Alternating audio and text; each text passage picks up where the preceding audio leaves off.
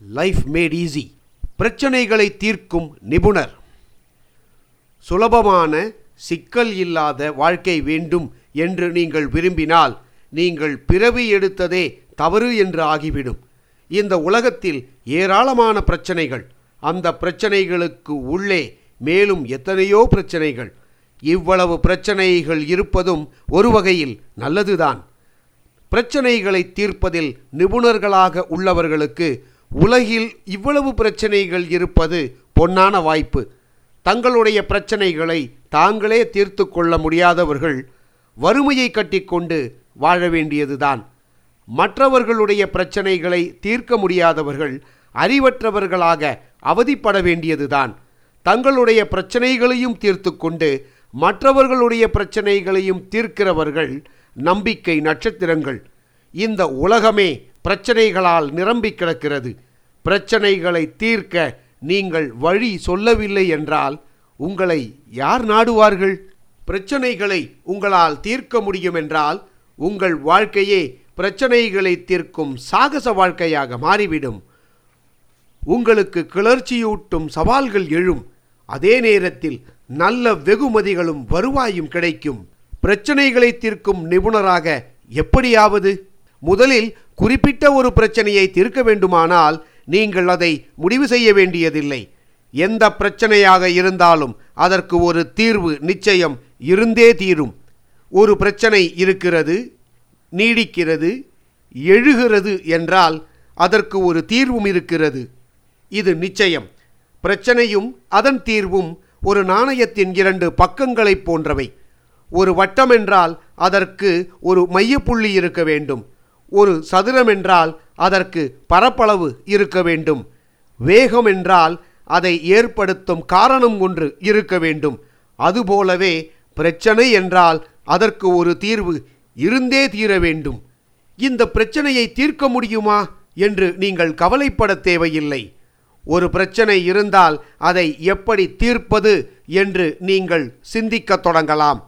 இதற்கான வழி புதிதல்ல உண்மையானது. இந்த வழியை கிரேக்க தத்துவ ஞானி அரிஸ்டாட்டில் கையாண்டார். நீங்களும் கையாளலாம். எப்படி? பிரச்சனை என்ன என்பதை எழுத்தில் எழுதி கொள்ளுங்கள். பிரச்சனையை எழுத்தில் எழுதி வைப்பது என்றால் அதன் தொடர்பான அத்தனை விவரங்களையும் நீங்கள் சேகரிக்க வேண்டும். விவரங்கள் உண்மையானவையாக இருக்க வேண்டும். ஒரு சார்பு கூடாது. துவேஷம் கூடாது.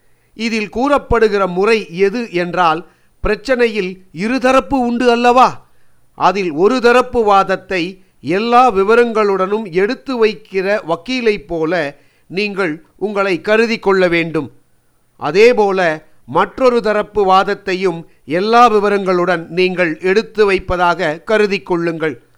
பாரபட்சமற்ற நடுநிலையான முறையில் உங்கள் அறிவை நிலைநிறுத்தி கொண்டு அந்த அறிவையே நீதிபதியாக கருதி கொள்ளுங்கள். எந்த ஒரு பிரச்சனையை பற்றியும் சரிவர முழுமையாக தெரிந்து கொள்ளாமல் முடிவு எடுத்து விடுகிறார்கள்.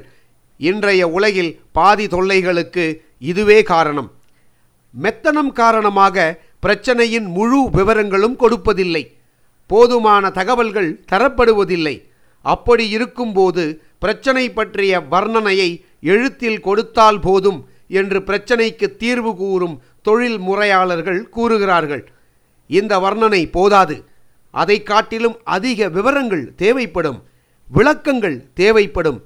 பிரச்சனையின் வர்ணனை வேறு பிரச்சனையின் விளக்கங்கள் வேறு இரண்டும் ஒன்றல்ல. எதை காண முடிந்ததோ அதை அப்படியே பதிவு செய்வது வர்ணனை. பிரச்சனைகளை சொல்வதில் இது பயன் கொடுக்கும் தொடக்கத்தில் இது அவசியமும் கூட. என்றாலும் விளக்கங்களும் தேவைப்படுகிறது. காண முடிந்தது பற்றிய வர்ணனையை காட்டிலும் விளக்கம் அதிகமாக தேவைப்படுகிறது. ஏனென்றால் புரிந்து கொண்டால்தான் எதையும் விளக்க முடியும். வர்ணனை என்பது என்ன என்பதை பொறுத்தது. விளக்கம் என்பது எப்படி ஏன் என்கிற கேள்விகளை பொறுத்தது. எனவே முதல் முதலாக பிரச்சனை என்ன என்பதை அப்படியே முழுமையாக எழுதி வைத்து விடுங்கள். பிறகு அதை வர்ணனை செய்யுங்கள். பின்னர் விளக்கம் கொடுங்கள். பின்னர் தீர்வுகள் அனைத்தையும் எழுதுங்கள். திட்டவட்டமாக எந்த தீர்வை செயல்படுத்துவது என்று ஒரு தீர்மானத்துக்கு வாருங்கள். முதலில் கூறப்பட்ட இரண்டு கட்டங்களிலும் ஏற்பட்ட முடிவுகளை முழுமையாக நீங்கள் எழுதி வைத்துவிட்டால் அப்போதே ஒரு தீர்வு உங்கள் உள்ளத்தில் தோன்றிவிட்டிருக்கும்.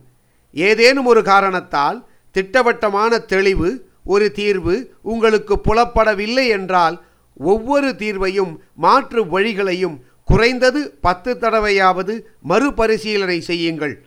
முன்பு பரிசீலனை செய்தபோது ஏதாவது ஒரு தீர்வு அல்லது யோசனையை கவனிக்காமல் விட்டுவிட்டீர்களா? பார்வையில் படாமல் ஏதாவது தவறிவிட்டதா? என்று கூர்ந்து கவனியுங்கள். இவை தவிர கூடுதலாக தனித்தன்மை வாய்ந்த புதுமையான தீர்வுகளையும் ஆலோசனை செய்யுங்கள். இத்தனைக்கும் பிறகும் ஒரு சிறிய தீர்வு தோன்றவில்லை என்றால் பிரச்சனைகளையும் அதற்கு இதுவரை நீங்கள் கண்டுபிடித்த தீர்வுகளையும் ஆலோசனை செய்யுங்கள். இத்தனைக்கு பிறகும் ஒரு சிறிய தீர்வு தோன்றவில்லை என்றால் பிரச்சனைகளையும் அதற்கு இதுவரை நீங்கள் கண்டுபிடித்த தீர்வுகளையும் உங்களுடைய உள் மனதில் கொண்டு போய் போட்டுவிடுங்கள். கண்டுபிடிக்க முடியாத தீர்வுகளோடு போரிட வேண்டாம். அமைதியாக தூங்குங்கள். பிறகு தானாக ஒரு தீர்வு சரியான தீர்வு உங்களுக்கு தோன்றிவிடும். பின்வரும் மூன்று அம்சங்களை நீங்கள் கடைபிடித்தால் பிரச்சனைகளுக்கு தீர்வு காண்பது அப்படியொன்றும் கஷ்டமான காரியமல்ல. பிரச்சனை என்ன என்பதை தெளிவாக எழுதி வையுங்கள். உத்தேசமான தீர்வுகள் அனைத்தையும் எழுதி வையுங்கள். எந்த தீர்வை செயல்படுத்துவது என்று திட்டவட்டமான ஒரு முடிவுக்கு வாருங்கள். சரியான தீர்வு என்பது வெளிப்படையானதாக தெளிவானதாக இருக்க வேண்டும். தெளிவான தீர்வை கண்டுபிடிக்க முடியவில்லை என்றால் முன்பு கூறப்பட்ட மற்ற வழிமுறைகளை கடைபிடியுங்கள். மீண்டும் நினைவில் கொள்ளுங்கள். எல்லா பிரச்சனைகளுக்கும் தீர்வு என்பது நிச்சயமாக இருக்கிறது.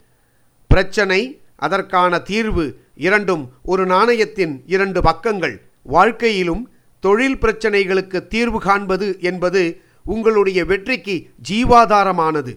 தங்களுடைய சொந்த பிரச்சனைகளுக்கு தீர்வு காண முடியாதவர்கள் வறுமையை கட்டிக்கொண்டு வாழ வேண்டியதுதான்.